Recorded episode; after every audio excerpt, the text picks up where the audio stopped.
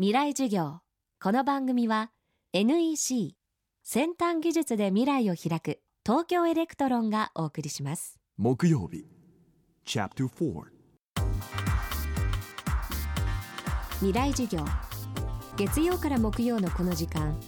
ラジオを教壇にして開かれる未来のための公開授業です。今週の講師は専修大学教授岡田健二さん。著書言葉が足りないと猿になる。静かに政治の話を続けようなどで知られる政治学者です。今回は今の政治や社会の問題点を考えるための言葉。そしてそれを変えるために必要な言葉について岡田さんに伺ってきました。最後は政治原発をめぐる論争リーダーシップをはじめ私たちを取り巻く全てを内包する大きな言葉の問題です。未来授業4時間目。テーマは国という言葉。国のお袋がさ送ってくれるんだよねみかんをなんていう時の国っていうのはこれは故郷ですよね。でも国はこの判決を受けて控訴するかについて協議するということを何て言った時にですねこの場合の国はですねガバメントですね。政府ですよ。それから私の身内なんかも昔ゼロ戦の飛行機乗りでね、え、戦争で亡くなったんですけどもそういう人たちが国のために沖縄で特攻に行ってきますって言ってる時の国っていうのはこれはふるさとでもガバメントでもないですよね。もっと日本人の共同体って意味ですよね。そうするとそれに一番近い言葉って言ったら何だろうって言ったら漢字の国っていうのはいいんですけどもこれだと世界の人間と共通の話はできませんから。そうすると英語で考えようというとネーションですね。ネーション。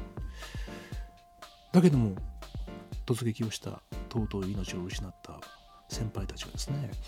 本当にネーションというふうに思い浮かべて戦ったのかどうかってわからないですね。もしかしたら国のお袋のことを頭に浮かんだかもしれない。だから国背負って戦うことの名誉っていうかタビューで答えてる選手なんかいると思いますけどもその時に彼が言ってる国っていうのは何のことを言ってるんだろうっていうことは考えないと全く別のことを考えてる人間が俺たち仲間だよなって思ったりするし逆にあのほとんど変わらない共有する価値を持ってるにもかかわらずね、うん、お前の言ってるの違うよなんて話になっちゃうかもしれない。でこの国という言葉についてはやっぱり君の使ってる国ってのはどういう意味なのっていうお互いそれやっぱ確認し合うっていうことは僕たちが何をお互いに大事にしてるかっていうこともわからなくなってしまうことを言いたいわけですね。だってオリンピック見てもそうでしょ。初めは日本を応援していたんだけども日本をが勝つことという事実ではなくて目の前で奇跡のようなことが起こっていると。これまで見たことがないような人間の躍動とかそれに気づいた時に人間はネーションとか国とか日本代表とかっていうのをポーンと超えてですね。やっぱ俺たちすげえな人間っていうのはっていう。それを今日ここで垣間見てしまった。なんて幸福なんだっていう。こういう気持ちに到達しますよね。そこに触れますよね。それはやっぱりオリンピックやスポーツの問題だけじゃなくて社会におけるいろんな領域で我々とか日本とかアメリカとか中国とかっていうくくった時にですねそこを超えていくものその先にあるものっていうものの問題につながってると思いますね。今週は専修大学教授で政治学者の岡田健二さんの講義をお送りしました。岡田さんは著書「静かに政治の話を続けよう」の中で国でもネーションでもないもう一つの切り分け方として法に尽くすといった時の「公」という言葉を挙げ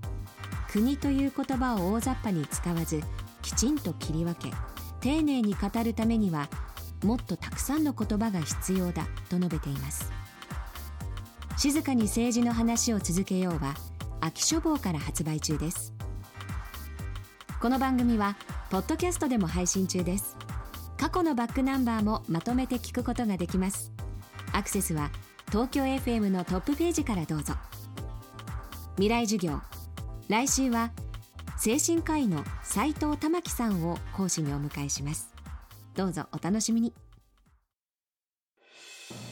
地球の息遣いを宇宙から見守っている人工衛星があります。